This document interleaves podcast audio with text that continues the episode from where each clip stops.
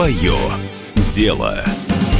Дорогие друзья, здравствуйте. Мы в эфире «Комсомольской правды». Меня зовут Максим Коряк, и мы продолжаем беседу с предпринимателями, которые реализовались, э, как минимум в бизнесе добились э, очевидного успеха. И сегодня у нас в гостях Роман Лебедев, генеральный директор ATC Консалтинг и Логистик. Это логистический оператор, осуществляющий полный комплекс услуг в области логистики, транспортировки, экспедирования, складирования, таможенного оформления грузов и многого другого. Роман, здравствуйте. Добрый день. Спасибо большое, что вы пришли к нам в студию. И сейчас нас слушают предприниматели, люди, которые хотели бы стать предпринимателями. Кто-то из них, возможно, хотел бы пойти по вашим стопам. Угу. И перед тем, как мы начнем, наш разговор детально о вашем бизнесе, хотелось бы все-таки, ну так, в общем э, спросить у вас о том, что, вас бизнес, что ваш бизнес из себя представляет. Потому что логистические операторы бывают разные. Маленькие, побольше, крупные. Кто-то просто там осуществляет курьерские услуги, а кто-то является крупным логистическим узлом. Вот как выглядит ваш бизнес? Что у вас за логистический оператор? Ну, мы, наверное, находимся где-то посередине этой цепочки. Мы не огромный какой-то логистический холдинг э, там, и не курьерская служба. Да? Мы осуществляем услуги, мы бы назвали их, наверное, услуга дверь-дверь. То есть мы находим тех клиентов, которым необходим в основном комплекс услуг, да, и попытаемся перевести их грузы, начиная там с общения с фабрики до доставки до двери клиента, что включает и перевозку, и таможенное оформление, и согласование, сертификацию продукции, все что угодно, что связано с перевозкой груза. В общем-то, вот и обладаем теми там, контактами, договорами с транспортными компаниями, там, складскими комплексами, которые позволяют нам все это осуществлять.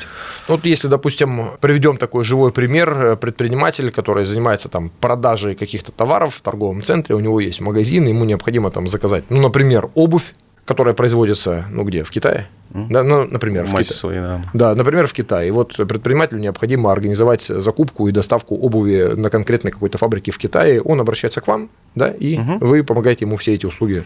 В общем, да, да, потому что ну, зачастую предприниматели, а, даже понимая, где заказать, да, не понимают, как это купить и как это привести, да, во сколько это им обойдется, как это сделать оптимальнее, удешевить процесс доставки таможенного оформления. Мы, в общем-то, в этом им и помогаем. Можем, в общем-то, оказать услугу и даже поиска поставщика, закупки товара. К нам обращаются с такими просьбами реже, но в основном, конечно, перевозка. Ну, а часто бывает такое, что предприниматель знает, что ему надо, и, как вы говорите, зачастую даже знает, где это сделать, но не знает как. Это какая-то сложная процедура? Ну, много нюансов, так скажем, потому что ну, мы на этом, в общем-то, собаку съели, да, больше 15 лет занимаемся этим бизнесом и знаем все тонкости. Есть тонкости там, сертификации товаров, есть тонкости таможенного оформления, стоимостей. У нас своеобразное государство, много законов, которые ну, по-разному можно трактовать и найти тот выход, чтобы это было и в рамках закона, да, и при этом не переплачивал участник э, внешнеэкономической деятельности там, или бизнесмен за услуги. Поэтому, в общем-то, мы пытаемся найти оптимальное решение для бизнеса. Ну и плюс, наверное, скорость все-таки доставки играет немаловажную роль. Я думаю, любой заказчик в первую очередь спросит, сколько стоит, во вторую спросит, за сколько доставите. Согласен, да, потому что тут вопрос тоже. И не все предприниматели сразу заказывают по 10-20 контейнеров в месяц. Поэтому многие отправляют небольшие партии, и важна консолидация, которую мы на своих складах в Китае, там, в Турции осуществляем. Поэтому а грамотная консолидация да, и наличие сборных э, отправок позволяет нам это делать, в общем-то, достаточно в короткие сроки. Да, и с момента сдачи груза, в принципе, в течение 20-25 дней мы можем доставить груз до там, Москвы и почти любого региона Российской Федерации. А размер груза играет какое-то значение для вас? Или вы там от маленькой коробочки и до сотен контейнеров? Есть минимальная стоимость доставки, да, и можно от нее отталкиваться. Просто зачастую к нам обращаются люди, которым нужна больше курьерская доставка. У них есть 3 килограмма, и платить за сертификацию данного товара они не хотят. А у нас сертификаты стоят зачастую от там, 20 тысяч рублей до 300 тысяч рублей, да, и разная стоимость, исходя из разного кода ТНВ. Поэтому что-то просто мы не можем привести, потому что будет слишком дорого для клиента. Это может быть и 100 килограмм мы не возьмем перевоз, может быть и 300 не возьмем, это будет дорого. А иногда берем партии по 30 килограмм, по 50, если это для этого ничего такого особо не нужно, и клиент устраивает стоимость. В общем, основной критерий – это больше стоимость, нежели какая-то величина товара. Понятно. Роман, предлагаю сейчас немножко окунуться в историю. Как так вышло, что вы стали заниматься логистикой? И многие наши слушатели интересуются именно этим вопросом. Как вы к этому бизнесу пришли? С чего все начиналось? Как развивалось? Ну, наверное, в логистику я пришел от языка Да, я уехал в Китай учиться в 92 году, и отучившись, остался в Китае работать, и так получилось, что именно в логистической компании. Да, это сначала была логистическая китайская компания, это были на тот момент перевозки грузовыми самолетами, наверное, на тот момент не совсем официальные, да, как все было в 90-е годы. Вот. А в дальнейшем уже пришли к тому, что организовали свою компанию, свой бизнес, начали э, работать официальным путем и перевозить грузы. То есть мы где-то начали свой именно бизнес, начиная с 2005 года, организовали компанию в России и стали заниматься перевозкой. Сколько человек работало в компании на начальном этапе, и вот сколько сейчас у вас работает? Начально у нас было человек 7-8. Ага. То есть у нас было пара представителей в Китае, 2-3 человека в Москве и пара человек в Владивостоке на тот момент, да. Сейчас у нас больше 50 человек, 55, по-моему, на сегодняшний день.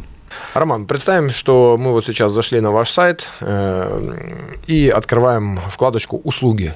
И вот что под этой вкладочкой мы увидим? Какие услуги конкретно оказывает ваша компания? Вот как они перечислены у вас, например, на сайте или в ваших официальных документах? Ну, у нас как бы основные услуги, которые мы оказываем, да, это, в общем-то, международные перевозки, любая международная перевозка логически заявляет, за, заканчивается таможенным оформлением да, и выпуском свободного обращения товаров. А для того, чтобы все это осуществлять, мы также представляем складские услуги, как в Китае, в Турции, в России, в разных регионах. Вот. Исходя из этого, мы складываем так называемые, мы их называем отраслевые решения. То есть мы уже многое время работаем по различным товарным группам. Там одной из основных которых является обувь, одежда. И здесь мы можем предоставить клиентам определенные решения, уже наработанные схемы, наработанные ценовые какие-то предложения.